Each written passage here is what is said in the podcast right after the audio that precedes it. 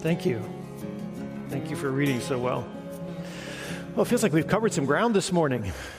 So God is at work in a lot of different ways, and uh, it's good to see so many uh, and hear from so many different people about how God is at work and to engage uh, all of us in different ways. I want to begin this morning by asking you if you have a favorite restaurant. If you have a favorite restaurant.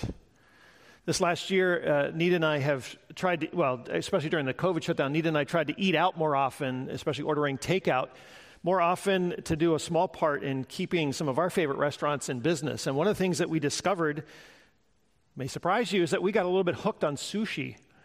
I think we had eaten it before, but I, somehow the rhythm of this that year really we, we got we really came to enjoy it a lot. So one of our favorite one of my favorite restaurants is the Kanji restaurant here in Mount Joy. It's in front of Giant, uh, where they have really good sushi. We also discovered uh, Sushi One on Fruitville Pike in Lancaster, which we really like a lot. Um, another place we've enjoyed is Himalayan Grill on Orange Street in Lancaster. And for the meat eaters among you, we also enjoy Harvey's here in Mount Joy. So that's our short list for now. But uh, whenever somebody asks me if you have a favorite something, my, the way my brain works, it's always hard for me to pick one. I always think, well, I like these in different ways, and I give you a longer answer than you want. Anyway, so I've been thinking about this, my favorite restaurants, uh, in this last few weeks as we've been on this sermon series on stepping up in our relationships. We've been talking about how Christians approach, how we approach relationships as followers of Jesus, and it started me thinking about my relationship, if you call it that, to my favorite restaurants and thinking, what is, what is the nature of that relationship? Several things I noticed about that relationship, and you see one there already on the screen, and that is that I'm in charge of that relationship, right? I, the, the, my restaurant isn't in charge of that relationship, I am. It's up to me. I get to choose when I go, I get to choose how often I go, I get to choose how much I engage or how much I spend. I'm in charge of those things, and I don't expect them to really require anything of me, or I mean, I'm, maybe they have guidelines, safety guidelines for if I go there, but otherwise, I don't really expect them to require anything of me. Also, in that relationship, I realize that the focus is on me. The, my relationship with my favorite restaurant is mostly about my experience of that restaurant, right? And how satisfied I am with their products. I also notice that I can change my mind at any time.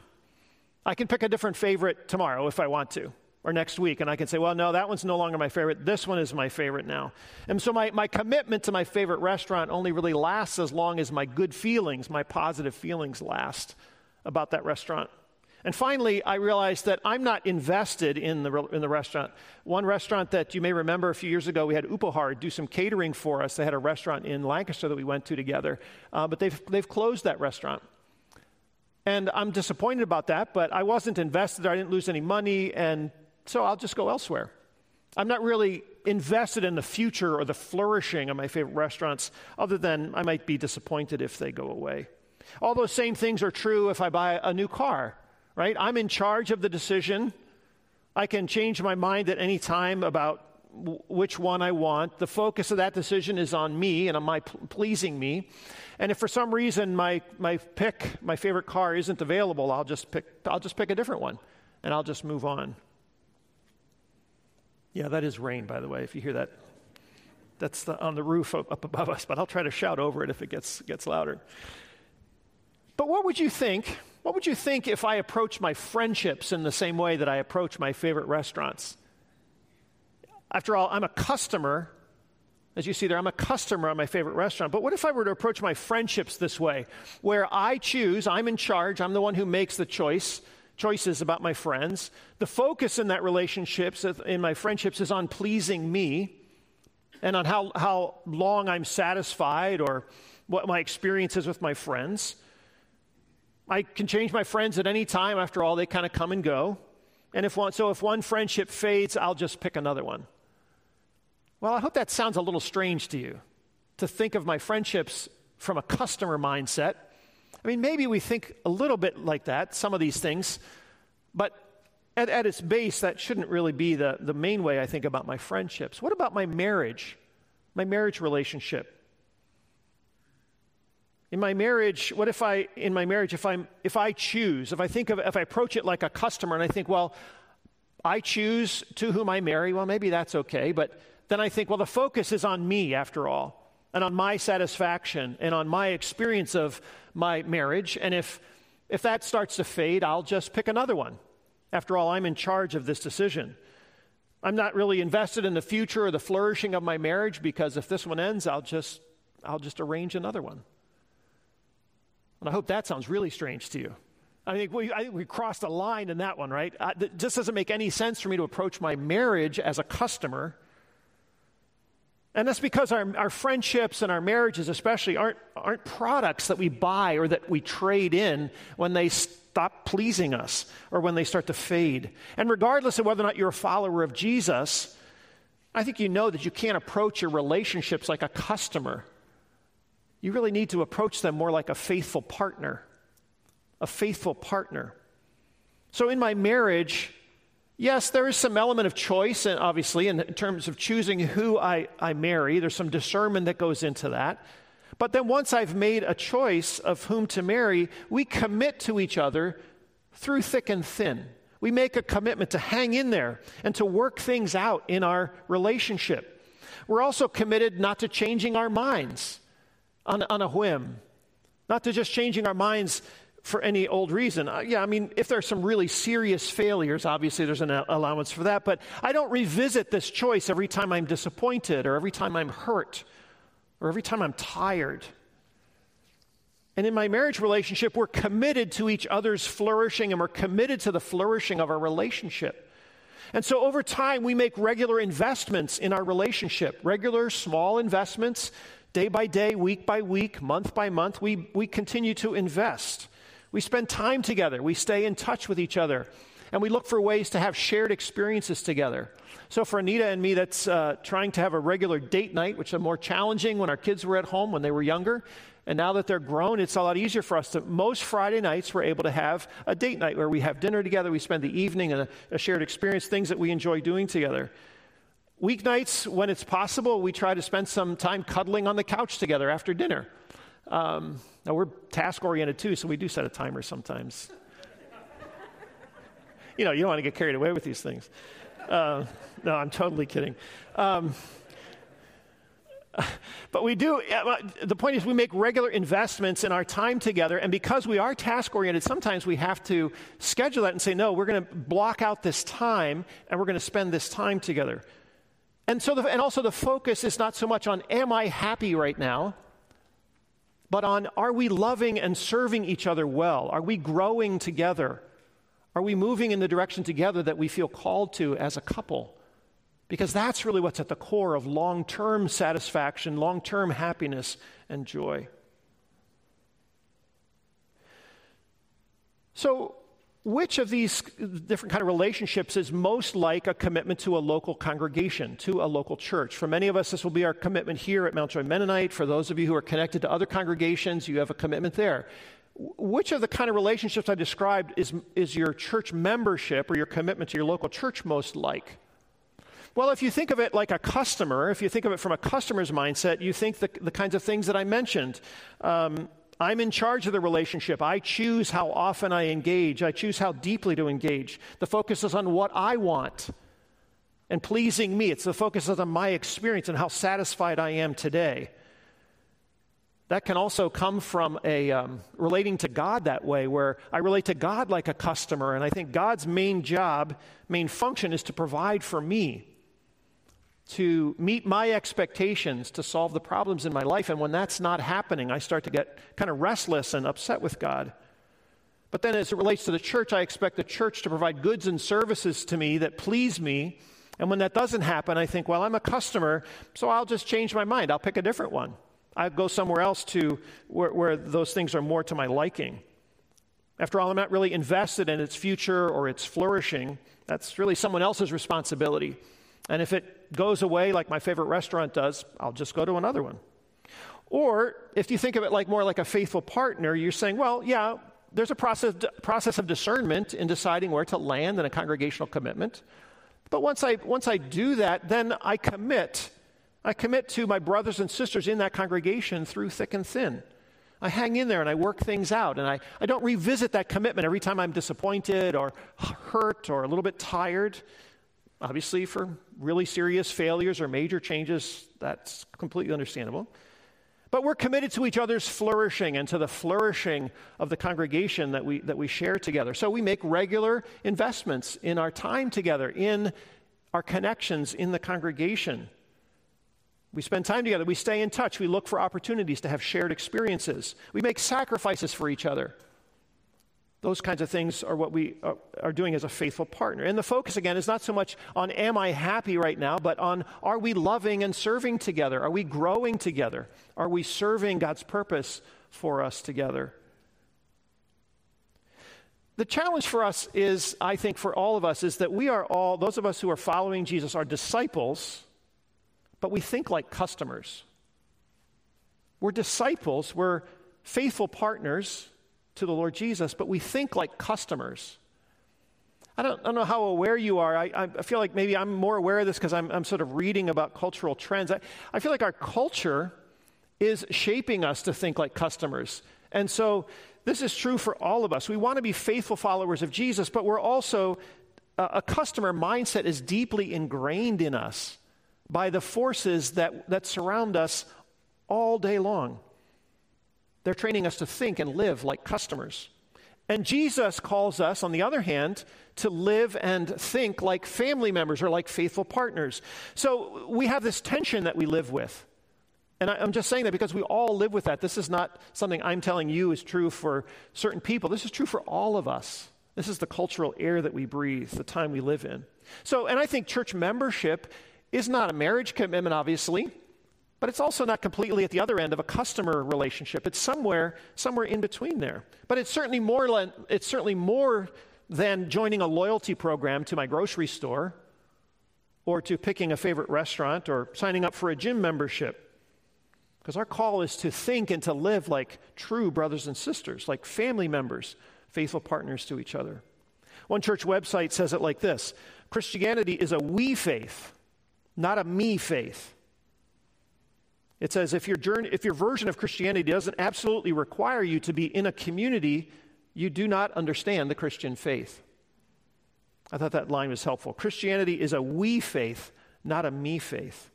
So maybe it would be helpful for us to think of this like a scale or a continuum where on the one end we have customer thinking and on the other end we have family member or faithful partner thinking.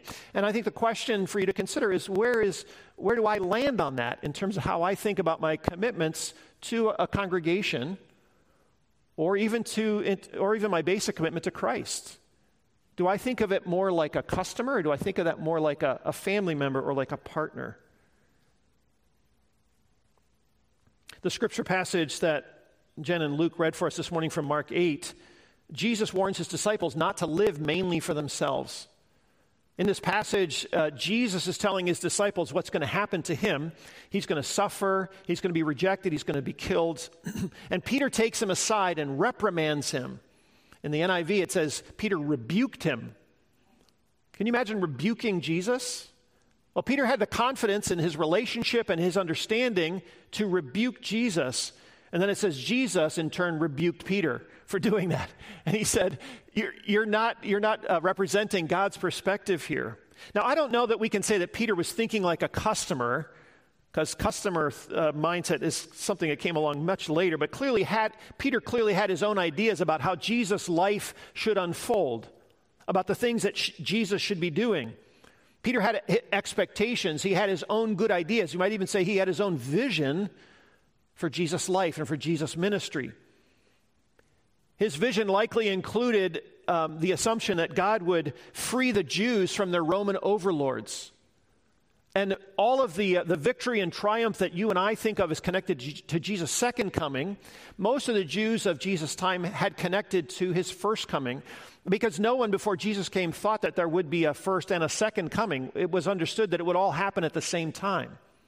And there's no reason they would have thought otherwise because there was no real suggestion of that at the time. So Peter was expecting that all of the, the, the victory and the triumph that's prophesied for the Messiah would be, that Jesus would bring all of that about. And so when Jesus started saying, I'm going to suffer, I'm going to be rejected, I'm going to be killed, Peter knows that can't possibly be true because he knows Jesus is the Messiah. Those things were what God had in mind for Jesus' future, but they were not what Peter had in mind or what Peter envisioned for him. So Peter reprimands Jesus, he rebukes him.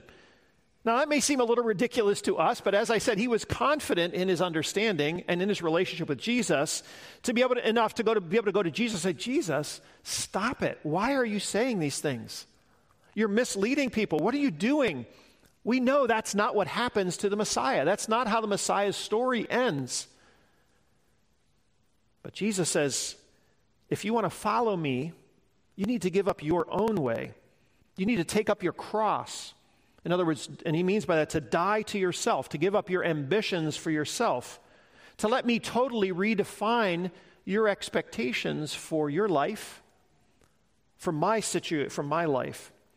Or we might paraphrase it today to say, Jesus was saying, uh, You can't follow me if you're thinking like a customer, if you're insisting on being in charge, because that's just not how it works in my kingdom. If you insist on what you want, you aren't truly following me. If you insist that I meet your expectations, Jesus is saying, you aren't truly following me. If you want to truly follow me, you have to let go of your ambitions and your expectations like I did, like I, Jesus, did. Philippians 2 says he set aside his privileges, he set aside his prerogatives to carry out the mission of God, to participate in the mission of God, and to come in person, in flesh, in the flesh, to die for on our, on our behalf. And then he says, in this passage, he says, uh, What will it benefit you to gain the whole world but lose your soul?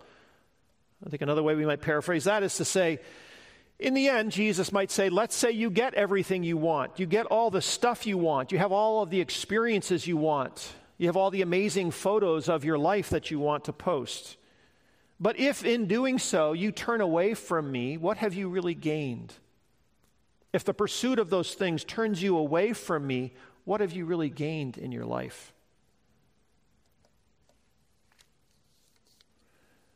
So, what do we do with this? What do you and I do with this teaching, with this passage of Scripture? If we really are disciples who think like customers, if our sort of default mindset is the mindset of a customer, how do we sh- shift the needle? How do we move our mark on that scale a little bit more toward faithful partner or family member?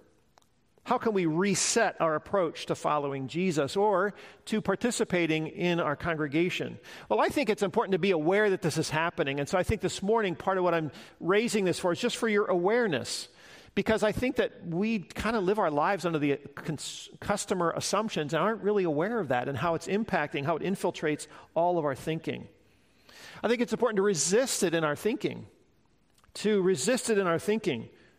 It might be helpful to re listen to the sermon, look, or if you were taking notes, to look back over that list of characteristics of the two different approaches, the two different mindsets, and be honest before God about how your approach to following Jesus has, has what, what mindset it's been coming from or what mindset you're drawing on. I, it's, you resist it in your thinking by engaging with God's people in a meaningful and profound way. But I think even more profoundly, a more transformative way is to resist in our habits. I mean, we can resist in our mindset, but until it impacts our habits and the way we approach things, it's not really going to change our lives and the way we function. So I'm going to list three habits that we can, uh, three habits I would encourage you to, to, to look for in your own life. Some of you are already well along on these things, some of us are doing them all very well. And you may not be realizing that these habits are shaping you in a faithful partner direction, that they're doing a great job of shaping you into being a faithful partner. But if not, I would urge you to take these on and to see what, what God may be asking of you in these three different areas. And the first habit is surrender a regular habit of surrender. A surrender habit is something that is important for us if we're, if we're being trained every day, broadly speaking, to think you, I'm in charge as a customer. A, a surrender, when you surrender, you're basically saying, No, I'm not in charge. I'm giving up my being in chargeness. I'm giving up this idea or this capacity I have to be in charge. So the first habit is to fully surrender your life and your will to Jesus. When you do that, you can then ask for His help to transform your mind. Romans 12 says, let, uh, let your mind be trans, uh, that you can be transformed in your mind by the work of the Holy Spirit within us. By the renew- your mind can be renewed and you can be transformed as you follow Him. Ask Him to renew and transform your thinking, your passions, And I think surrender is not just something you do once. As I said, it's a habit that shapes our lives. As we regularly surrender, we, we regularly, um, our, our, sense of being in charge in our lives reemerges. And so it's a, an important habit to develop and to cultivate. The second habit is to join.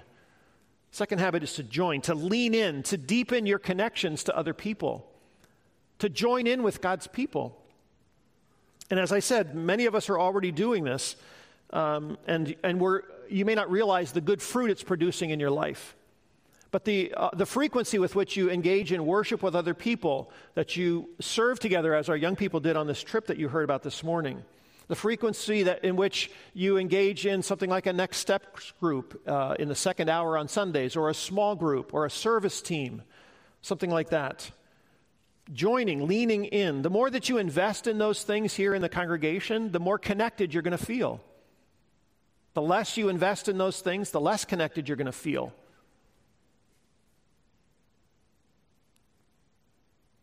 One of the questions I wonder is do um, that you might want to ask is do you ever schedule around those connections in the congregation? Or do you fit them in as, as best you can around all of the other commitments that you have in your life, to all the other things that you want to do? Another, another way to join would be to share a meal with people in the congregation who are outside your usual friend and family group. I know that's been a little difficult in the last little while. It's one of the things and I've been talking about recently. We want to re engage that as we move forward, to have people uh, either in our homes to share a meal with or to get together, uh, go out to our favorite restaurants, e- either way. But investing in those relationships as faithful partners, not focused on what I can get out of it or just pleasing me, but investing in those relationships and paying attention to the other person. So, surrender, a regular habit of surrender, a regular habit of joining or joining in, and a third habit of serving. Serving your brothers and sisters, serving your neighbors regularly. Serving is one of the best ways to, to battle our self focus or our self absorption. And as I said, I know that many of us are serving probably to the limits of our capacity right now, depending on your situation, and other, others of us are not. Um, but the focus in serving is on um, what's good and helpful for the other person. The focus is not on me building my resume as a disciple. Say, look at all these wonderful things I'm doing. The, the point of, because then I'm focused on myself again. Somehow I've turned service into building up my own resume. No, the point of serving is to lay down my life for other people. One of the, my sweetest memories of of several years ago here in our congregation was one afternoon I was in the office here and I got a phone call, and it was uh, Bob Hurd Jr. Not all of you will know uh, Bob, but he was a wonderful, uh, pure hearted man who uh, was a, a, servant at heart and uh, was really uh, working to grow in his life in, in, in following God's leading when he died of cancer. So this, after, this one afternoon, he called, my, called me in the office and he said, "Hey, Carl, uh, how you doing? Checking in." And he said, "I wondered if how can I pray for you today?" I don't remember exactly what my answer was to him because what I do remember is that I discovered in talking to him that he was lying on a bed in the recovery unit at the cancer center after having received his cancer treatment. In a situation where we would all have thought, Bob, of course you're thinking about yourself and your recovery, and you're calling your pastor to say, Could you, Carl, please pray for me? But Bob was lying on, in the recovery unit at the cancer center praying for you and me, praying for the congregation. So he called me for laying there in the bed, you know, weakened from his treatment, and said, How can I pray for you? I've never forgotten that, and I don't think I ever will. What a wonderful example of serving, serving your brothers and sisters. So, one simple way to do this for you might be to pay attention to the prayer update that we send out every two weeks. We just sent one out earlier this past week. Every other week, we send out an updated uh, an update about prayer concerns. I'd urge you to pray through those needs, to call the people that are listed there, to send them a text or a, a note of encouragement, to sign up for the, a meal, take them a meal. Uh, we have two meal trains running right now. Uh, if you haven't engaged that, I encourage you to do that. It's a wonderful way to bless someone else and to serve them. Or look for another way you can do this is to serve here in the congregation. Um, Ryan mentioned several things that are coming up. We need uh, volunteers to help do all of those things. And I'd urge you to, to lean in by serving. Or lean into reaching your neighbors for Christ, whether they're the neighbors where you live or the neighbors as we reach out together here as a congregation. I'd urge you to lean into serving, again, with the focus on what's good and helpful to the other person, not just what I want to do. Offering hospitality to other people and paying attention to what their needs are. It's hard to, um, to serve in that spirit and maintain a, a really profound focus on yourself. and as we do this, remember that you and I, as I said, are disciples who think like customers, but realize we're also missionaries to a culture of customers. We're missionaries in a culture of customers. That's just the environment in which we seek to follow God and seek to call people to surrender their lives to Him. So, my invitation to you this morning is to, wherever you are on that, on that meter of customer to faithful partner, to listen to the voice of the Holy Spirit and what it means for you to move your needle a little bit more toward the faithful partner end in all aspects, but especially as you connect here in the congregation and as you connect with your friends as you think about your marriage and your mindset with which you approach your marriage. And let's see what happens. Let's see what happens as we invite the power of the Holy Spirit to continue to develop us as faithful partners and to help us be countercultural in a time when we're all thinking like, trained to think like customers. Who knows what God may do? Who knows what God may do? But let's, let's reach in that direction together as a congregation. Lord, what a privilege it is, what an incredible privilege it is to be invited to be your partners, to be invited to be your children and your servants, to be your partners. Lord, you know the culture and the times in which we live. You know the ways our minds are shaped right now. And Lord, we offer that to you and we ask you to, to make it clear to us where we're approaching our relationship with you mostly like customers and where we're approaching our relationships with each other mostly like customers, thinking, what can I get out of this? Lord, we, at, at our heart, that's not what we want. It's just, it's just so hard to resist in this, in this setting and in this time. And Lord, we invite your transforming power and your transforming grace in our lives. Show us in our habits how to, how to adjust those in a way that help to train us in the right directions and Holy Spirit, we invite your power to be at work within us, to mold us and shape us into the faithful partners that you call us to be. In Jesus' name, amen.